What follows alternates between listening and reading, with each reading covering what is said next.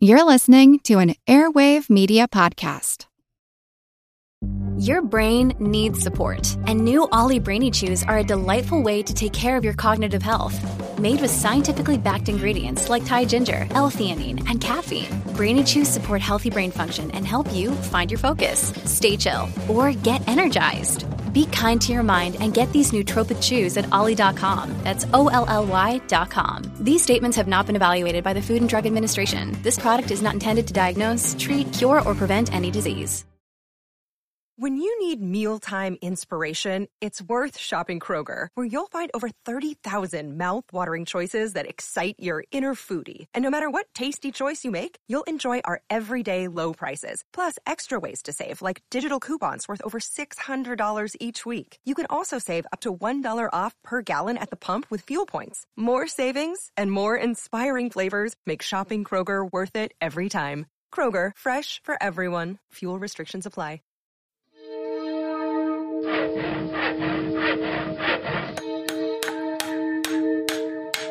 Monster House presents. Monster Talk is an independent podcast production of Monster House, LLC. You can show your support by subscribing to our ad free extended episodes at patreon.com forward slash monster talk. We want to grow our Monster Talk audience, and the easiest way to accomplish that is for listeners to leave us five star reviews on iTunes. Positive reviews have a huge impact and only take a moment. We routinely receive various communications, space garbage to decode and examine. They look something like this. It's radio waves and gibberish, Agent Cooper. Till Thursday night. Friday morning, to be exact. Around the time that I was shot. The readout took us by surprise. Row after row of gibberish, and all of a sudden, the owls are not what they seem.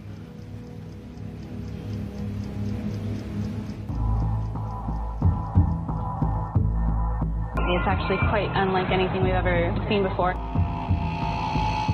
A giant, hairy creature, part ape, part man. In Loch Ness, a 24 mile long bottomless lake in the highlands of Scotland. It's a creature known as the Loch Ness Monster. Monster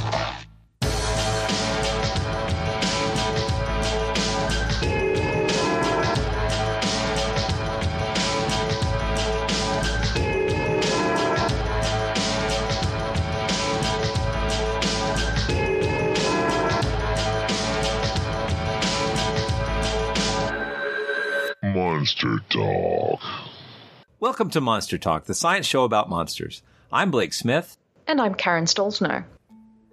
In the introduction, we heard a clip from the TV show Twin Peaks.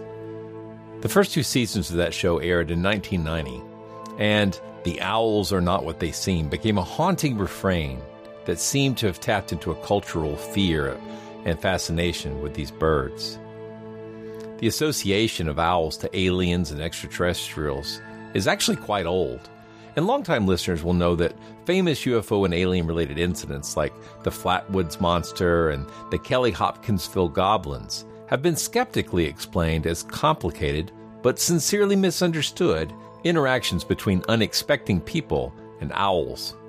The Whitley Strieber communion books also use owls and firmly connect them with contact from non human intelligences. In recent years, researchers like Mike Clelland, who's often referred to as the owl guy in UFO circles, have collected many stories of people associating owls with unusual personal experiences. These may include UFOs and aliens, but also ideas around the afterlife. This is not a new correlation.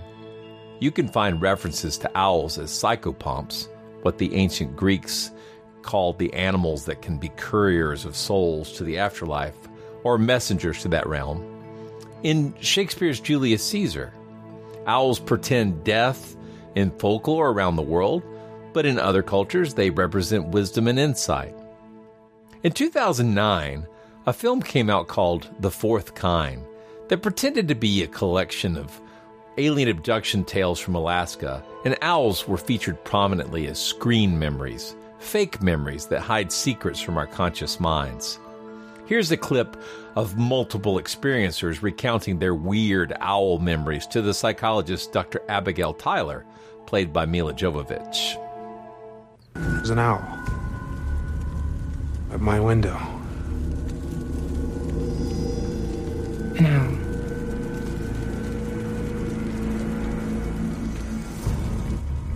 A white owl. It was just looking at me. How long was it there? Hours. Uh, no matter what I did, it wouldn't fly away. It Wasn't scared of me. Had you ever seen it before? Yeah. Uh, once when I was a kid. That was the first time? Uh-huh. I guess I've seen it a lot. How much is a lot? Every night this week. Every night. We'll have to take a look at that strange film in our continuing series to Based on a True Story, which you can find at our YouTube channel at youtube.com forward slash monster talk. And I'd be remiss in my coverage of owls and the odd if I didn't mention the 1976 case of the Owl Man of Cornwall, England. Sometimes called England's Mothman, some skeptical takes have explained it away as misidentified owls. But when one considers that the source of the story is the known prankster, magician, and performance artist Tony Doc Shiels, I'm inclined to think it's less likely a misidentified owl and more likely a misidentified hoax. But throughout history, where owls and humans overlap, their ghostly presence in the periphery of our awareness, suddenly made evident by the shine of their eyes or the screech of their voices, has startled us and burned them into our memories, our stories, our folklore, and our myths. Why do we find owls so fascinating? What can science tell us about owls? And if an owl could ask one question of us, what would it be? Ah, I know the answer to that one, Mr. Owl. You're listening to Monster Talk. All right. Well, welcome to Monster Talk. Lauren Smith, no relation as far as I know. I don't think so. Yeah. I don't I know. mean, I mean, I'm sure all Smiths are related at some level. but Somehow. yeah, Yeah.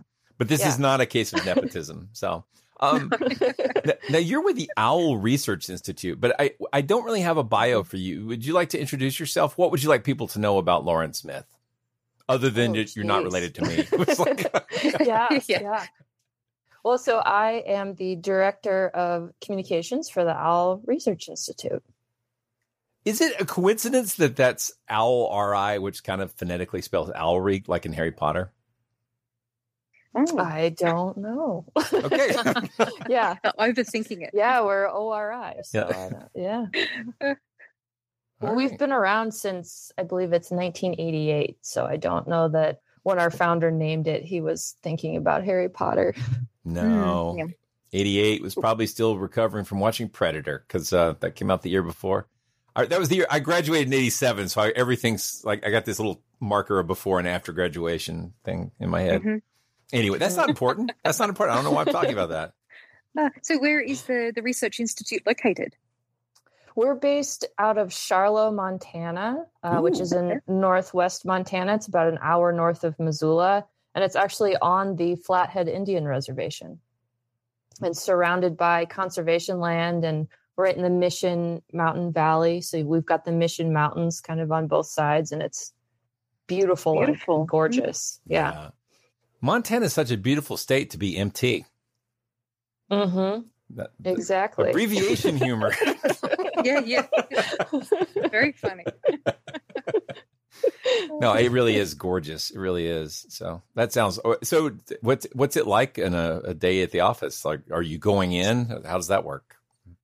Yeah, I well, most of my work on both positive and bad, the like I could work remotely, so I work on a computer, but I do go into our office, which is in an old farmhouse where actually our founder used to live there, but now he's got like a another house kind of right next door. And so we have it's mostly surrounded by open like pastures and like grasslands. So we have we have two great horned owls nesting like in the trees around some ponds. There's short-eared owls nesting in the grasslands around. So it's we could do some of our research like right in our own backyard, which is pretty amazing. Yeah, perfect. But yeah, my job is I sometimes do get to go out in the field with everybody, which is always so much fun, but a lot of my job is on the computer. So not always the most fun. Do you strictly deal with owls from your local Montana area, or do owls come in from other places, or how does that work? Yeah, so we all of our work is done with wild owls, all of our research. So we don't have like we don't do rehab, we don't have any owls in captivity. Um, and so we're only studying the owls that we have access to. So we they do travel out um, kind of probably a couple hour radius. We'll go out to different sites to do studies and we band um, owls during the breeding season and capture chicks and take measurements um, and do a lot of surveys all over. And then every summer, our founder and director, Denver Holt, does go up to Alaska and he studies snowy owls up there on their breeding grounds. Ooh, pretty. Yeah, Yeah, they other than that, though, we uh, all of our research is done in kind of the north northwest Montana, kind of centered around Charlo and, and Missoula. Very nice. And so to begin with, Lauren, can you tell us how many species of owl there are? From what I've seen, there's like 220 to 225 species of owls in the world. I believe it's in Montana, we have 19 species of owls that breed in the United States and Canada. Amazing. And so not all of those are found in Montana, but quite a few of them are. Very nice. I, I really like owls. This is I'm really I don't know anyone who doesn't. I mean, I have a friend who's uh, Stuart Little hates owls. Yeah. why? There's an E.B. White joke. Uh, All right, here we go. oh, I loved those books. I read all of those growing up. So, oh, yeah, it, it- yeah. It is. It is weird though. I, they they just did a bit on Seth Meyers' night show, uh, late show, talking about the fact that in the book, Stuart Little's parents are humans, but he's a mouse. But in the movie, he's adopted, and uh, I thought that was pretty funny. now I get it. Yeah. Yeah, yeah. I'm sorry. he I gets a little car. you He, he someone I knew. dresses spiffy, and he's he's no, he's he's a very as as far as uh, anthropomorphic mice go, he's one of the better ones. So, yeah. Mm, mhm, um, mhm. so so, but we're here to talk about owls, allegedly. Yeah. Um, so owls are are they important to the ecosystem? And, and as kind of a follow up, if if they are important, how do we know? Yeah, well, they're a predator, so they're like higher on the food chain, and they're important. Like, I mean, they help you know mon- keep rodent populations down, especially. Like, I know there's been a lot recently, like probably in the last year or so. It's really gotten a lot of coverage in the news about like barn owls, particularly, um, and like vineyards will want to are trying to attract barn owls to help like a natural rodent control um, and so, yeah, owls are really good for that. And they, you know, historically have been found. Barn owls have been found in barns, and and a lot of farmers and ranchers really like having them around because they keep the uh, rat populations down and in control. Yeah, we were having some problems um, uh, recently with our house, and we went looking for those owls that you can get in Home Depot, and uh, they're just always sold out. They seem to be really popular. Everyone has one. We're owl out. Well, yeah, yeah. So, Lauren, I was thinking about the uh, idiom night owl, and uh, it just Mhm. made me think: are, are all owls nocturnal, or are some of them not? Yeah, no, they are not all nocturnal. A lot of them are, but there are some like the northern pygmy owl, which is an owl that we have here in North America, and we study them here in Montana, but they mostly hunt during the day. And there are some that are more strictly nocturnal, and then there's some that are more active at like dawn and dusk. But and you can kind of tell if you can see the owl's face. So the owls that have oh, and burrowing owls also are usually pretty active during the day. But if so, if you look at their face, they have it's like a round. It's called a facial disc. And so the owls that have really def- well defined facial discs tend to be more nocturnal because the facial disc helps them funnel sound to their ears. And so the owls that Oh. hunt more by hearing are the ones that are nocturnal. But so, like a pygmy owl or a burrowing owl, they rely more on vision to hunt, so they don't need quite as pronounced of a facial disc. That's I wonder why we uh, associate them with nighttime then, or maybe it's just the, the more common owls that we're familiar with. I, yeah, I don't know. Well, you hear them at night. Uh, That that's Yeah. I mean, you don't you don't hear them flying. We'll get to that, but you like we've got Mhm. one that's moved into our neighborhood, and at night now, if I'm alone downstairs, it's not uncommon for the. And this has only been for the past month or so, but I hear whoo whoo whoo whoo whoo, and I know that's not my neighbors because they know who I am. So, um, you you mentioned that there some of the owls are active at uh, sunset, and I just I never Mm-hmm. like to miss the opportunity to use the word crepuscular. I just Yes. love I love that word. That is an excellent word. Yeah, it, Yeah. it's it's a good trivia Now's word. your chance. Yeah, yeah. it's my wife doesn't like me saying it because she can't remember what it means, and then she gets mad that I bring it up. So, but I but Mhm. but here we are for the listeners. this is a safe zone. Yeah. Yeah, crepuscular. Okay. Another good owl word is nictitating membrane. Oh, know if you know what yeah, those that's- are. Yeah, I- so that's owls another good uh, one. uh, do do no I don't remember. I know frogs have this. Do do most birds have those? Mhm. They do, yeah, and they're you know to protect their eyes. It's like a clear eyelid that.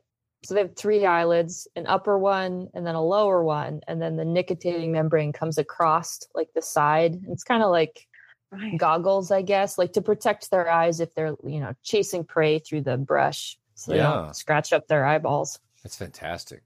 Clever. Yeah, It, but yeah, that's always another fun word. To it really is. out. Yeah, yeah. You, it, and it's not to be. It's not to protect them from cigarettes. No, no, not not the. Good thought, though.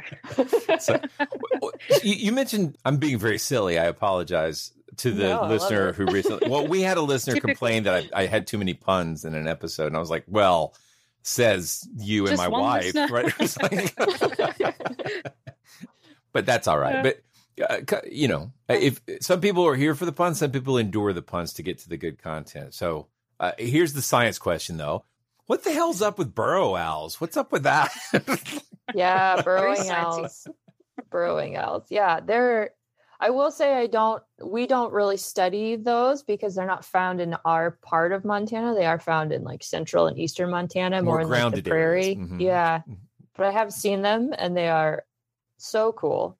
But yeah, they live in underground burrows. So they actually will nest.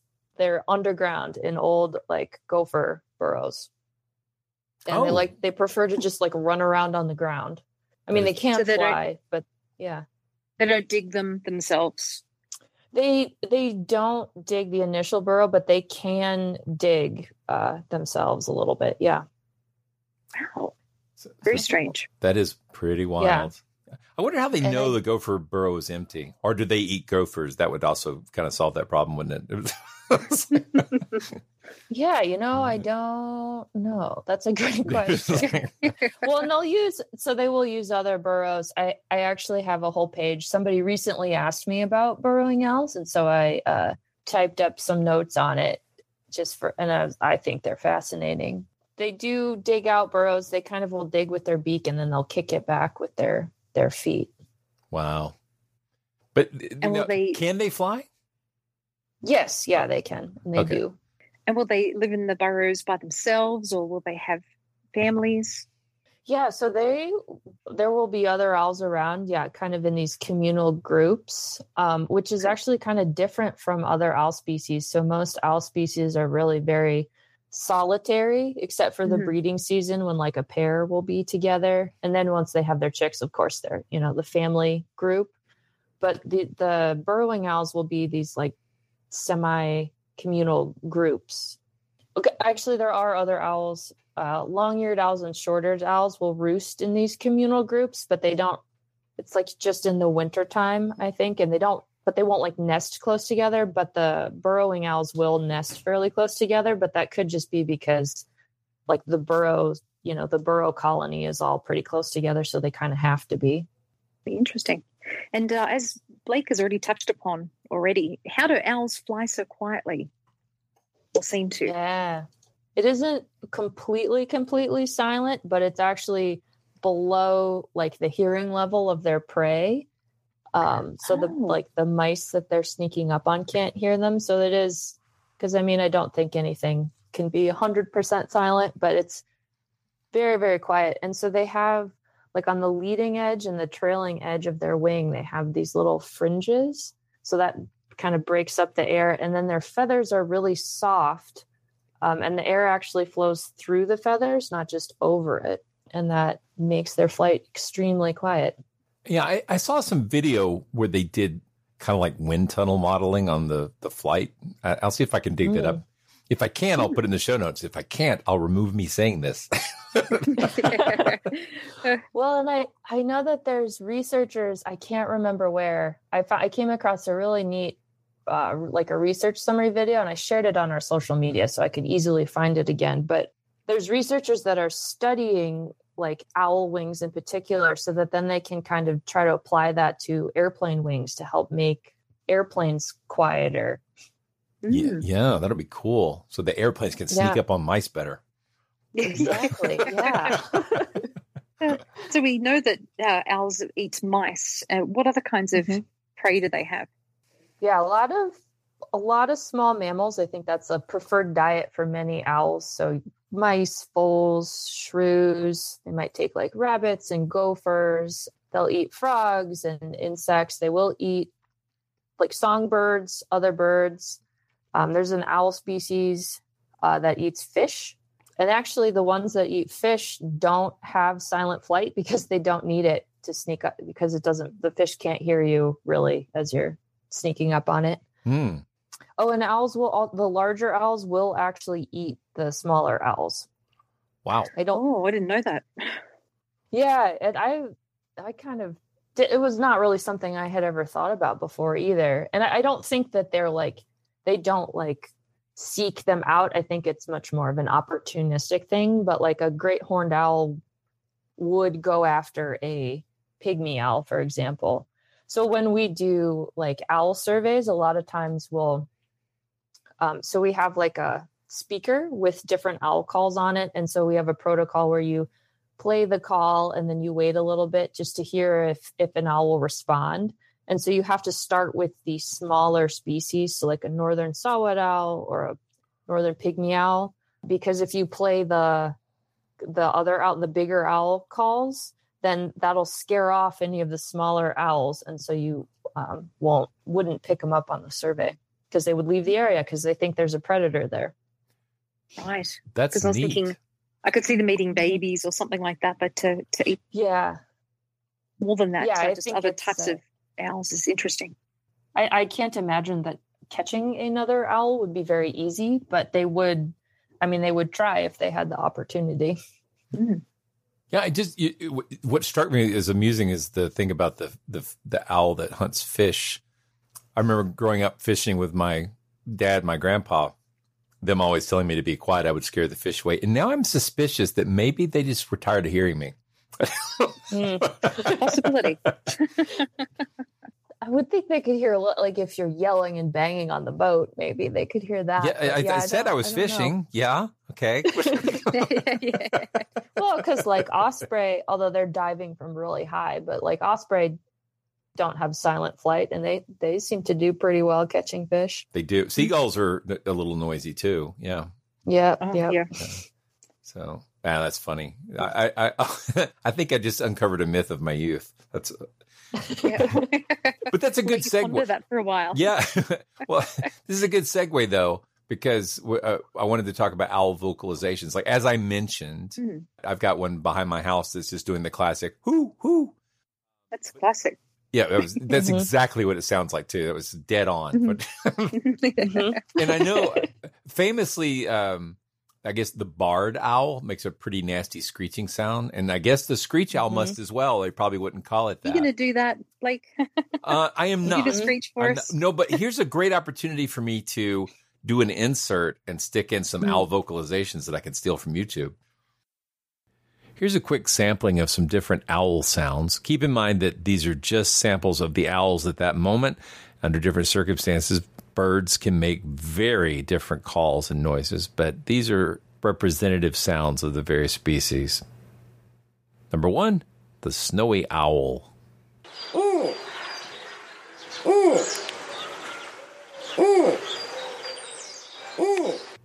Next, we have the eastern screech owl.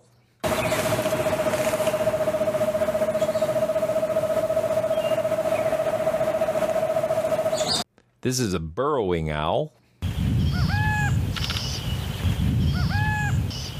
It's the classic great horned owl. Next, the barn owl.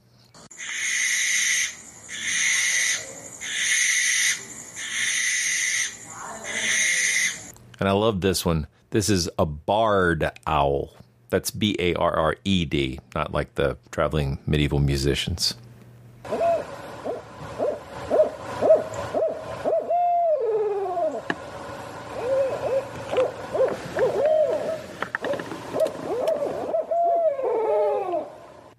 Okay, let's get back to the interview. Like, I know that crows have vocalizations that mean specific things like there's food over here or a predator's a coming snake right or yeah, yeah yeah. but do, Mhm. do do owls do they have like a lot of meaning that we can understand in their in their vocalizations Yeah, they they do. Yeah. And so we also so again with the kind of the bigger owls and the small owls, so we call the small ones the tutors and then the big ones the hooters because the bigger owls like the barred owl and the great horned owl which are really common in a lot of places across North America are hooters. They make that kind of who cooks for you? is the barred owl.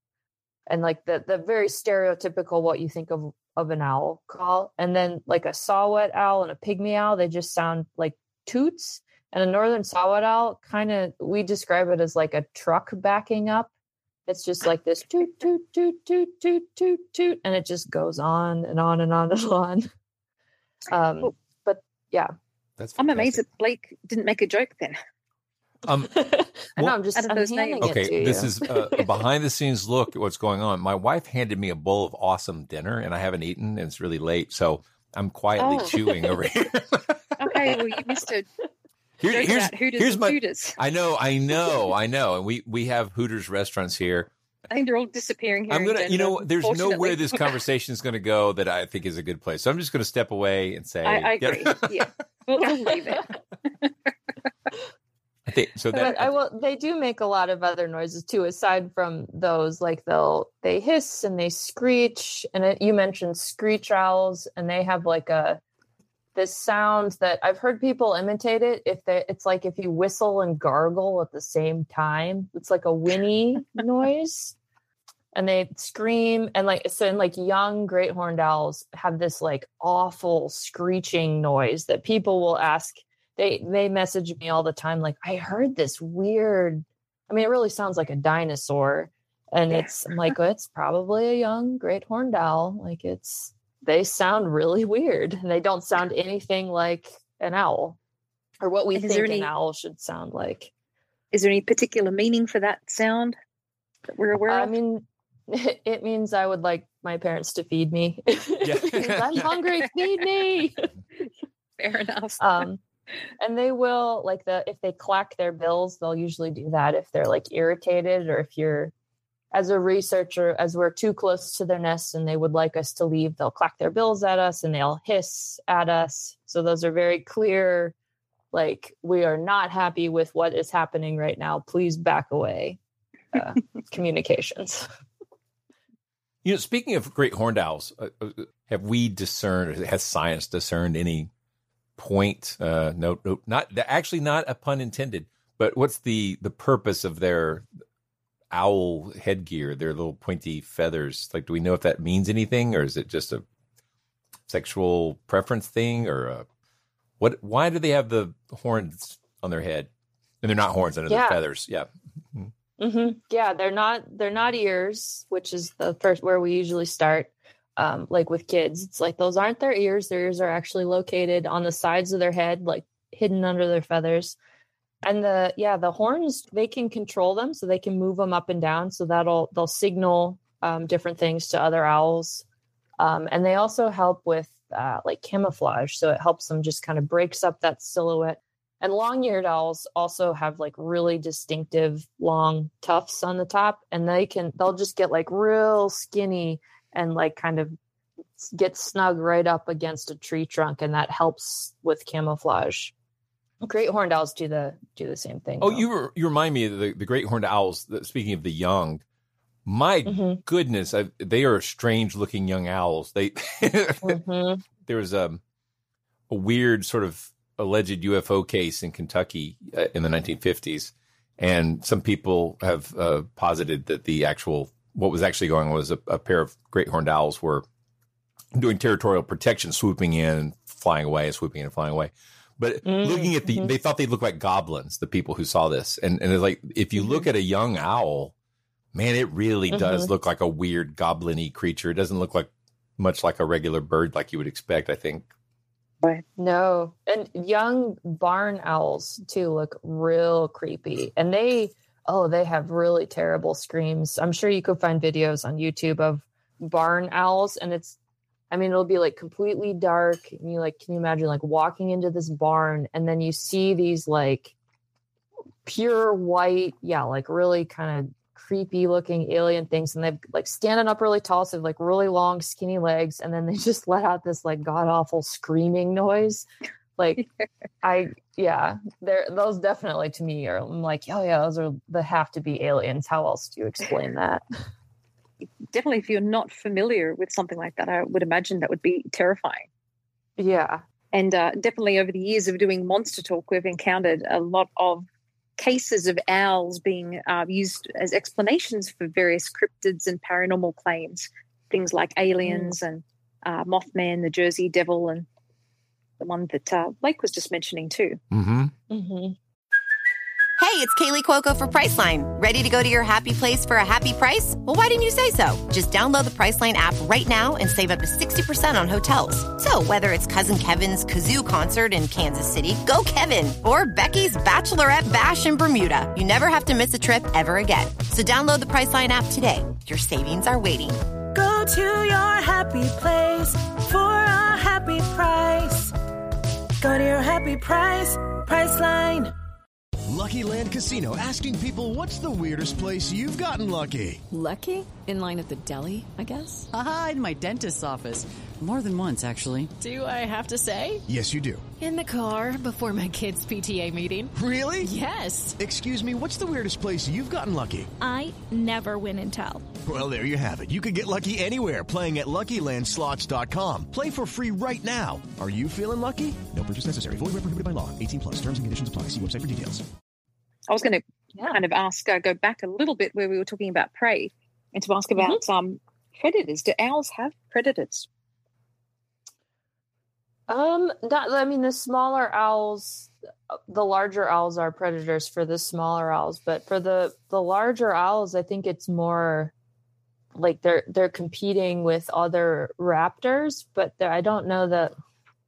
So, like maybe a hawk might go after their babies, but I think like a, for an adult owl, there's probably not, other than humans, of course. I don't think there's really too much out there that would. Uh, try to take down an owl. Okay. I've heard of cases of people having keeping owls as pets. Is that uh, is that a thing? Is that legal? Uh, is that illegal?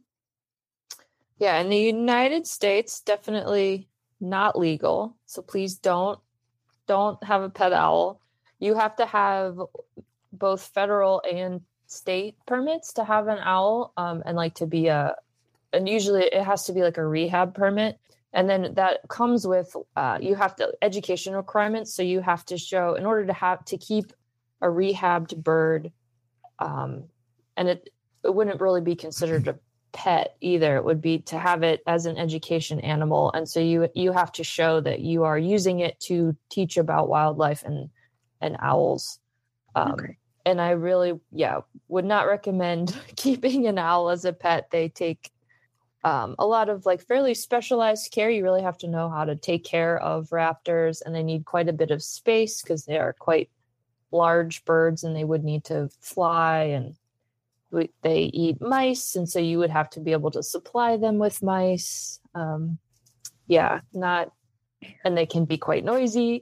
so yeah, we very much, I yeah, very much don't want people to think that uh, having an owl as a pet is something that's a good idea because it's yeah, really, really not. Good to know.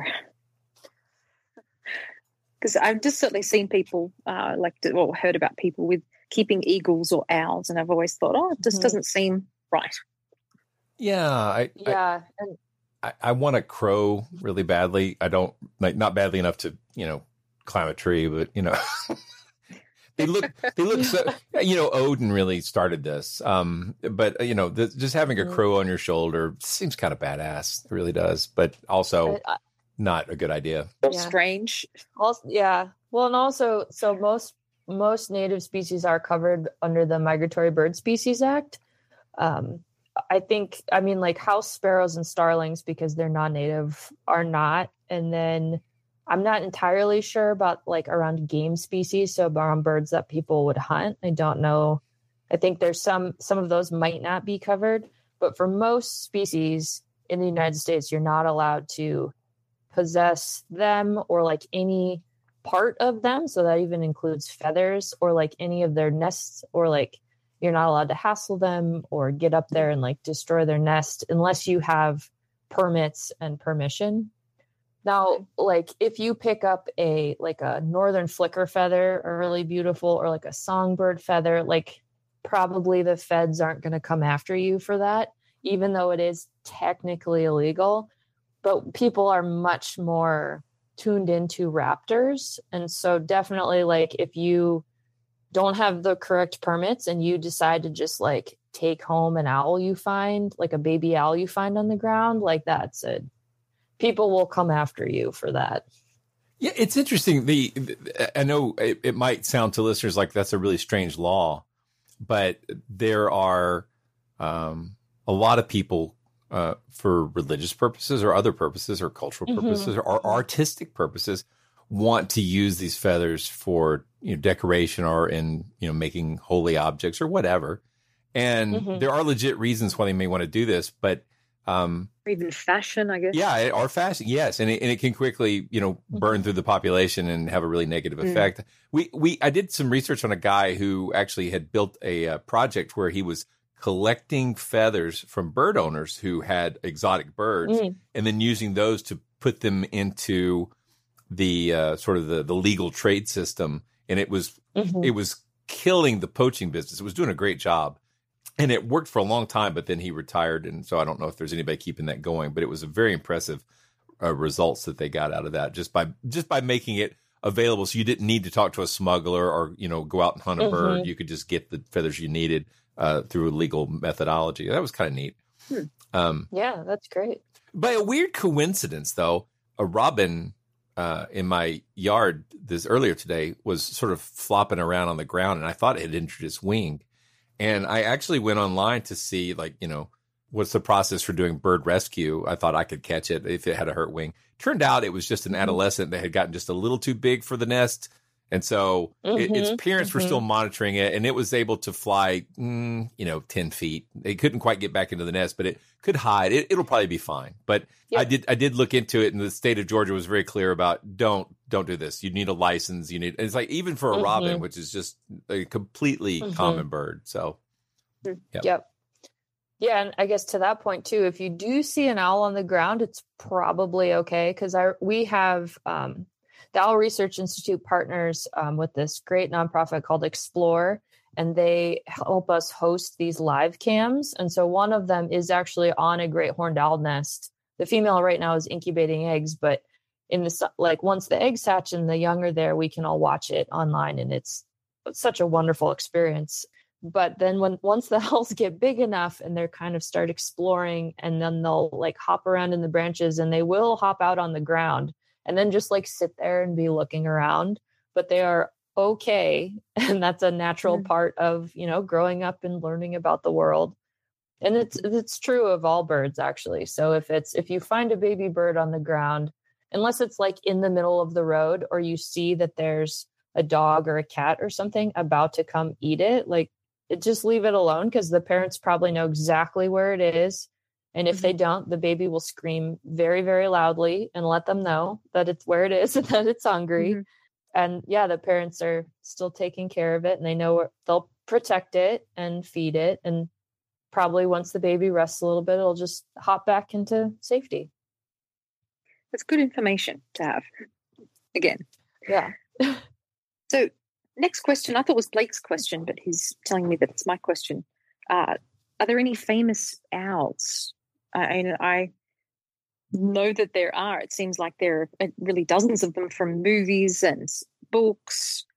But are there, are there any ones that? Uh, well, I, I know in in the Harry Potter you know books they've got Hedwig and Errol, um, uh, Pigwidgeon. I thought it was Douglas. That was because my son's got a little toy owl, and uh, I thought it was he calls Harry, it Douglas. Harry, Harry's his Hedwig, uh, and it's I think a snowy owl, and um, Errol is the Weasley's uh, owl, and then Pigwidgeon is a, a another owl I think um, that Ron has. I think they call it because he's like a little tiny owl. I don't know what kind of owl he is, but he's very little. Mm-hmm. I don't. I think, it, and now we've exhausted my Harry Potter knowledge. if we want to talk about Dementors, th- no, no, but let's go. I was. I mean, I, there's, you know, uh, there was an owl, um, that was t- tied to a PSA. I can't remember what the owl was. Um, I know, like when I was growing up, there was a, the, the like give a hoot, don't yeah, yeah, pollute, don't pollute that, owl. I don't know his name, but yeah, yeah, that's the one. That's exactly the one. Right.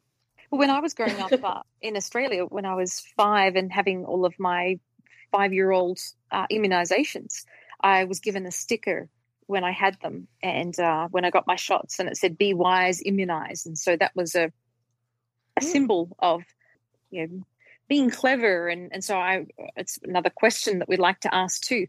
Are owls clever? Because again, you have that idiom of being wise as an owl. Are they clever Mhm. birds? That's a yeah, that's a I mean not if you were comparing them to like say corvids, so like a crow or a raven, I wouldn't say they're at that same level, but it's kind of a hard like they're really good at what they do, but I don't know that I would necessarily call them like extra clever. They score very high on a IHU test. I mean, I do recall a long time ago a friend of mine worked with at like a rehab center, I believe it was, or maybe like a educational center, and she she did describe owls as being rather vapid, um, but I don't I don't have really any experience with uh, captive owls. Most of mine is with wild owls, and I I mean I don't think they're going to start using tools anytime soon, like the corvids do. Yeah. But so I mean I don't know. I d- but I yeah I don't know that they're like exceptionally wise. That's so interesting because you see them stylized as uh, professors, you know, wearing glasses Mhm. and, um, or being Mhm. teachers, and so it's. I'm wondering where that association comes from. Well, in, in Greek mythology, weren't they? They were they were tied to Athena, right? I think, and like you know, Mhm. she was a goddess of wisdom. Um, yeah, and I, which always surprised me, like later on in life, like when I was a kid, I used to read mythology, and then I saw Clash of the Titans, and I thought the whole thing with um, the the robot owl Bubo was dumb, and then I later I read and was like, no, no, no. We talked to Adrienne Mayor about it, and she was like, no, no, that there was a mechanical owl. That's really part of Greek mythology. That really okay, okay, whatever. So strange. Yeah, very odd, but uh, yeah, that that is that is interesting because I imagine in different cultures they may have different meanings. So uh, Mhm. that might be a little note to myself. Take a look at uh, world religion and mythology for the symbolism of owls and put a little insert in here. That'd be a good thing to do. Yeah. So well, I do remember a long time ago reading that like one of the reasons that people are so like taken with owls is because they do so their eyes are you know on the front of their head whereas like a lot of other raptors their owls are eyes are more on the sides like a hawk Nice. and so the Yeah. owls have really good binocular vision so it is they look more like humans than other birds do and so like that's part of the reason this wherever i read this was saying that or hypothesizing that like that was maybe one reason why people have been so taken with owls and they really think that maybe they give them more human characteristics because they look more like humans than a lot of these other birds do Right. and, you know, with them people more. just- yeah and you know and they can fly and they're silent and mysterious and so they're yeah They have a high degree of competency when it comes to killing. Man, they they. I'm- Yes. I'm, sure. I'm sure they do miss, but uh, in the, Mhm. the few times I've seen them swoop down and pick up a rodent, it's been very impressive. So, hmm um, Yeah, well, and especially so it is. Tr- I mean, I think it's like for many young of the species, it can take a while to like really learn how to be a good hunter. And I don't have numbers on this, but I do know for a lot of birds, a lot of the young birds don't make it to adulthood. But once they do, like survive their first year, like they're pretty good because yeah, there's not a lot that's going to hunt and target an owl I mean, other than a human, and so they've mastered hunting, and so they're as long as there's food around for them, they they do quite well. So why is that that a lot of them don't make it to adulthood? Um, some of it could be like if it's just like a poor year with food, um, like there just might not be enough food, and there might be like there are too many owls in the area, so they're out competed. And as they're like learning how to hunt, they probably miss a lot more than they catch. Or I mean, like they do get hit by cars, like they'll be hunting along the roads and and you know get hit by a car or they go after the wrong stuff. We did have a young owl on the farm that got skunked, which was, and we ended up taking it to a rehab center. Um, I think it was also injured, so I think the skunk gave it a, a pretty good tussle. Um, and and then it was just like our biologist just found it sitting on a fence post, like in the torrential downpour, like not moving. So she called one of our local wildlife rehabbers who took it in, and it was there for quite a while. And then we just released it, I believe it was in November. Um, and it still smelled like skunk. The, They said that they gave it like three baths.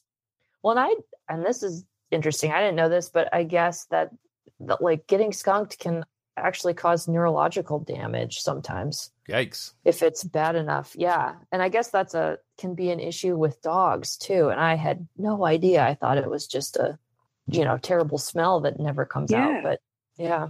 And that's why the bird was just sitting there and not moving. Yeah, and it was really skinny. So I think our hypothesis is that's probably why I even tried to go after a skunk in the first place was that it was probably starving because it couldn't catch anything else. Yeah. Hmm. Sad. My, my my parents, when they were uh, early in their marriage, they had a skunk get under the house, and uh, my dad went under the house to try to get it, and of course that caused the skunk to emit its Mhm. scent. And then, even though they got the skunk out from under the house, every time it rained for the rest of the time they lived in the house, the whole house smelled like skunk. It's like Oh dear. That's one of those Yeah. burn it down and try again later, you know, kind of things. Yep. we my roommate in grad school, we would sometimes leave the back door open during the day because we had a fenced in backyard and so her dog could go out. But we uh, went out one night and we forgot that the door was open and came back and we're like, what is that smell? And what had happened was somehow a skunk got into our fenced in yard and then the dog chased it in the house. Oh, and no. Chased it around the oh, house. Oh no! Yeah. and it and thankfully it like really only sprayed like kind of in the laundry room so it was a bit contained but it oh, you could Yeah. see the path where they had run around the house and knocked stuff over and like jumped up and got dirt on the bed it was Oh, you really Oh, want a webcam Yeah. or an, an anycam for that? That's yeah. Yeah. yeah We just caught a uh, a possum uh, coming through our front yard on our Zoom or what do you call them? A ring camera. And uh, Mhm, my mhm. my I, I came home and my my wife and one of my daughters were like they were like leaning out and looking around. They couldn't. They had seen the like the doorbell thing activated and they could see some animal had come by, but they couldn't figure out what it was. And when we went and reviewed the footage and they saw it was a possum, they were freaking out. And it's like they're, they're everywhere in Georgia, but you know that's Mm-hmm. that's life. Yeah. Anyway, Knock a- another exciting true wildlife story. What yeah did you know that opossums only have one excretory orifice? It's true. Okay, sorry. It's good. anyway, boy. i don't think i did know that yeah, no, well, yeah, it's weird. It's a marsupial thing. So well, Karen probably, oh yeah. yeah yeah yeah No, oh, just because I'm Australian. Yeah, exactly. Just- Come on, don't, don't, this isn't like first grade. Welcome to Australian first grade. marsupial females only have one excretory orifice. You know, okay. Uh, here's your ABCs. Absolutely not. No. uh, anyway, that's. I, I was going to ask. We actually talked about this briefly, but uh, and you mentioned that burrow owls do tend to keep in a group, do, but Mm-hmm. and, and obviously owls as parents uh, they they i say obviously is it obvious do, do most owls as parents they both tend to the babies? Hmm Yeah, so they they will like the female usually are the the ones that will incubate the eggs, like sit on the nest, and then the male will bring her food while she's on the nest, and but they will both kind of defend the territory, and they do that a lot with the hooting, and like great horned owls and barred owls will duet back and forth. So the male and the female will have this call and response where they sing back and forth to each other, and that's defend like letting all the other owls know that like hey this is our this is our spot. You better not come over here. Right. But then once the um, chicks are old enough to thermoregulate on their own and so they don't need a parent like sitting on the nest to make sure they stay safe both the male and the female will hunt and bring back food for them oh wow that that's the family unit they don't like they, they they're Mhm. very territorial i guess right Yeah, so the pairs, at least with great horned owls, it is different for different owls, and like some owls do migrate even, but great horned owls do stay on their territories year round. Um, but other than in the breeding season, the male and female, they'll be in the same general area, but they won't like roost next to each other like they do. They that's like part of their like courtship. They'll start doing that like early in the winter when they're getting ready to mate. Um, so, just an, a kind of general question about types of owls. Can you tell us a little bit about um, what would be the the largest owl in existence, and what which one would be the smallest? Yeah. So the largest owl in North America is the great gray owl. They can they have like a up to a 60 inch wingspan. Um, and the females, so in all owls, the females are larger than the males, and that's true of a lot of raptors. Okay. Um, and so the females can be up to about two, just under three pounds, and the males will be around two pounds. those are big And owls they are, yeah yeah. they're huge. I got to hold a male uh, this past summer, and it was, you know, my like whole torso. So it was quite a, and it, w- it was so light. It was like this weighs less than my cat. It's, you know, and he was quite skinny because he had three chicks actually that he was busy feeding. Mm-hmm. So I think once the chicks were old enough, I think the female maybe. I don't know if she was still around or not, or if it was kind of just the male taking care of them. But am, am i remembering right that birds have hollow bones instead of like marrow filled bones is that right does it make them lighter Yeah, to make them lighter. hmm Yeah. And is there any reason why uh, the females are sometimes larger?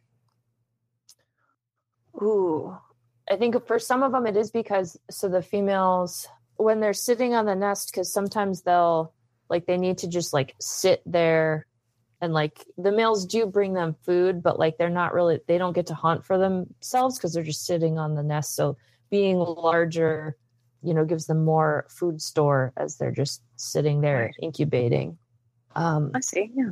But uh, do they like being held?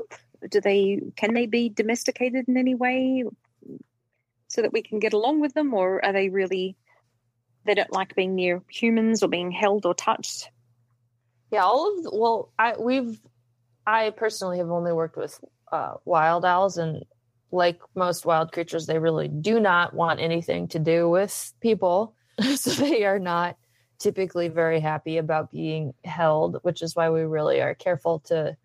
We're very specialized training and highly trained so that we can take all of the measurements we need very quickly so that we can release them and they can get back to their business and we're not imposing upon them as little as possible but i i can't really speak to you know people who have had like owls that have got like tried to been rehabbed but maybe can't be released. And so i would assume that probably those owls get much more used to being handled by humans and probably don't have much of a problem with it but I, I don't have any personal experience with that.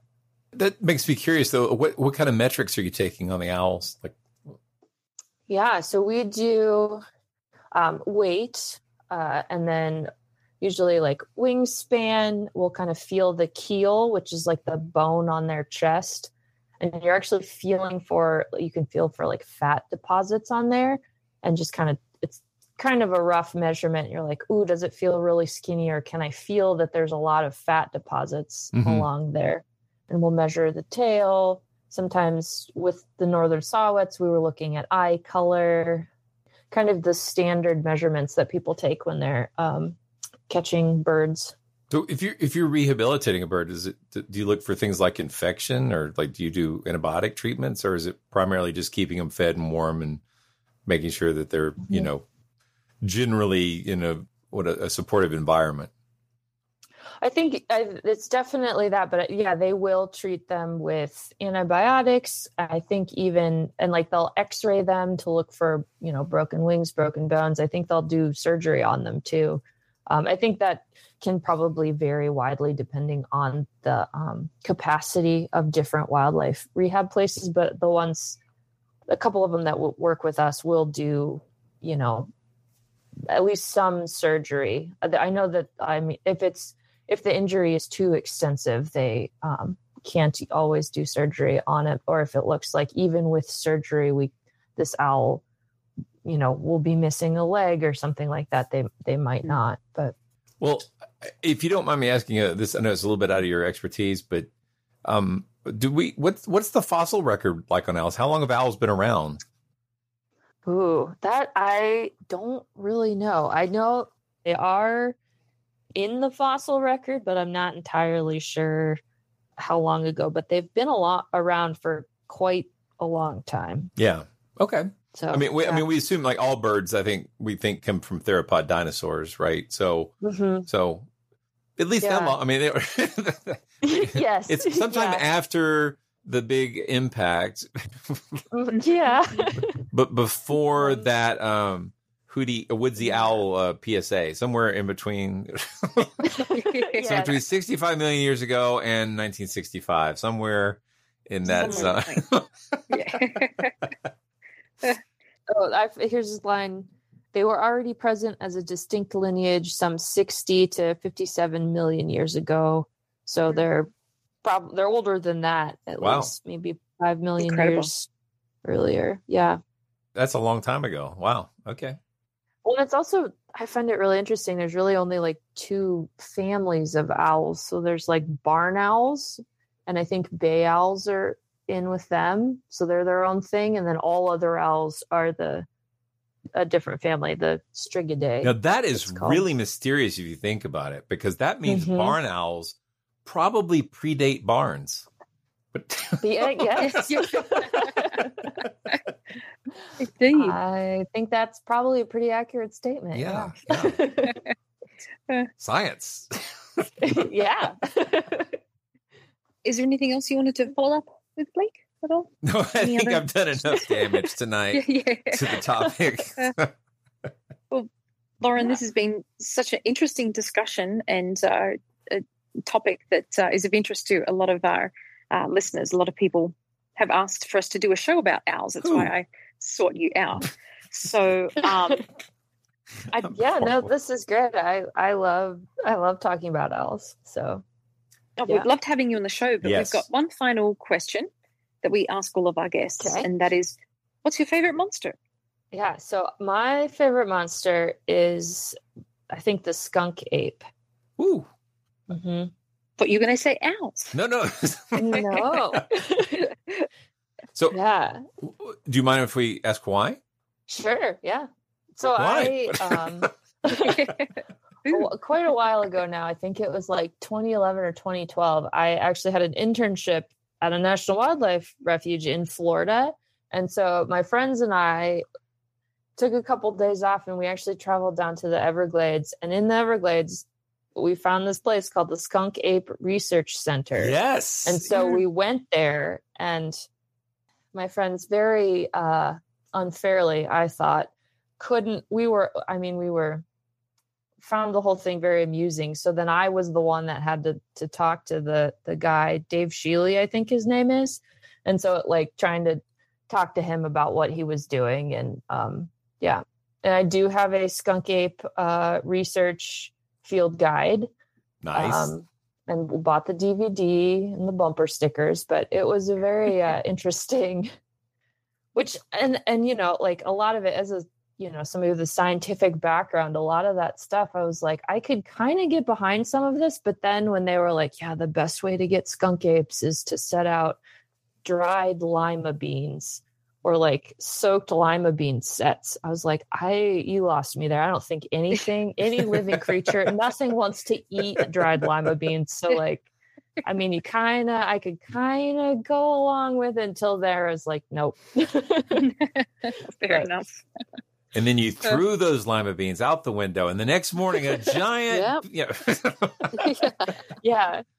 No, but yeah, that was why. Just because we got to go down there and kind of learn learn a little bit about them, and yeah, just that's pretty interesting. Yeah, I'll double check Good on his name, but I, I know exactly where you're talking about. I, I wanted to go there Mhm. myself, uh, but I was on the way to Key West, and there's really no way to make it on Yeah, on no, route, you know. So it was, it Yeah. was Uh, one day. well, I, I, I, I- yeah, exactly. One day, yes, for sure, for real. I, there's too much. There's oh, so much weird stuff down there in in Florida. Mhm. Oh, Um, yeah. yeah. That it uh, definitely. I it, it's and everybody goes to the beaches, but you know, there's some amazing other stuff to do in Florida uh, besides just go get a sunburn. So yeah, Yeah.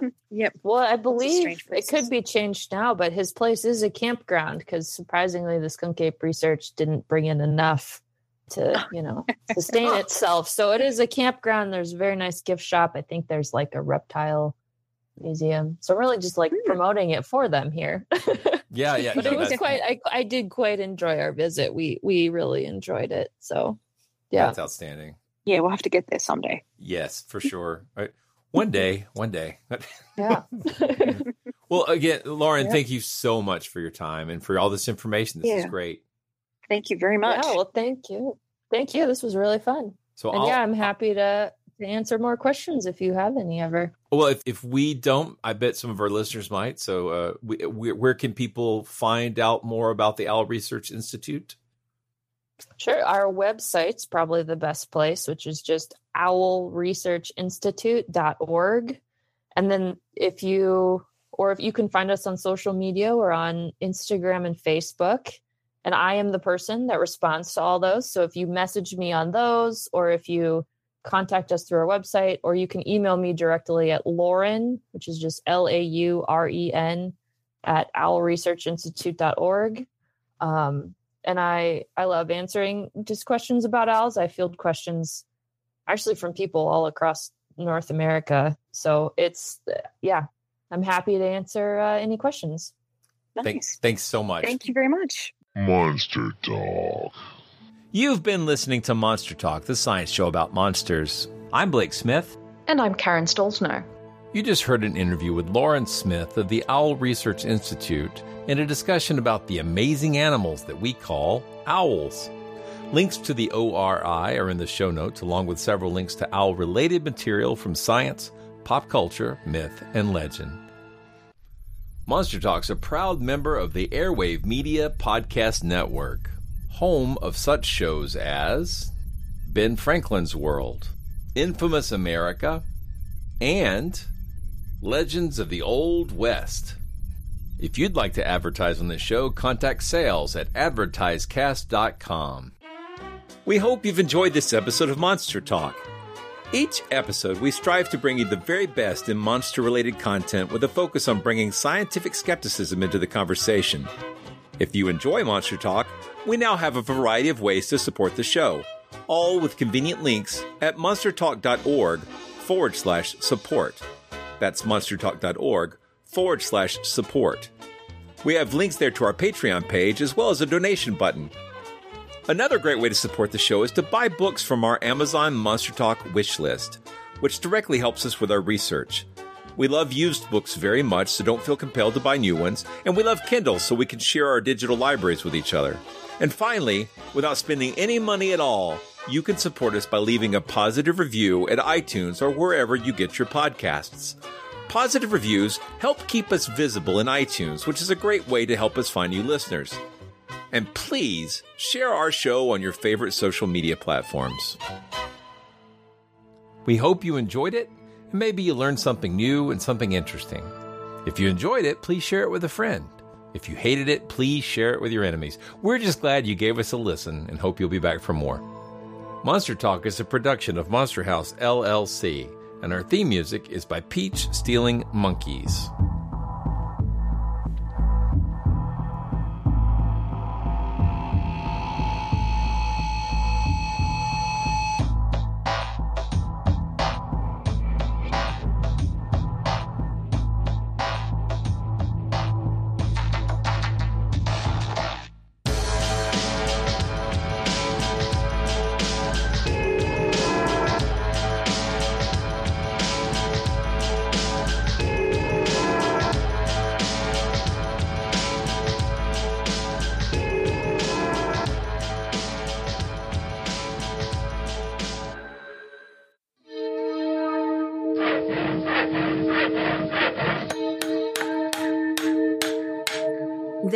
Been a Monster House presentation. With the Lucky Land slots, you can get lucky just about anywhere. This is your captain speaking. Uh, we've got clear runway and the weather's fine, but we're just going to circle up here a while and uh, get lucky. No, no, nothing like that. It's just these cash prizes add up quick. So I suggest you sit back, keep your tray table upright, and start getting lucky. Play for free at LuckyLandSlots.com. Are you feeling lucky? No purchase necessary. Void where prohibited by law. 18 plus terms and conditions apply. See website for details.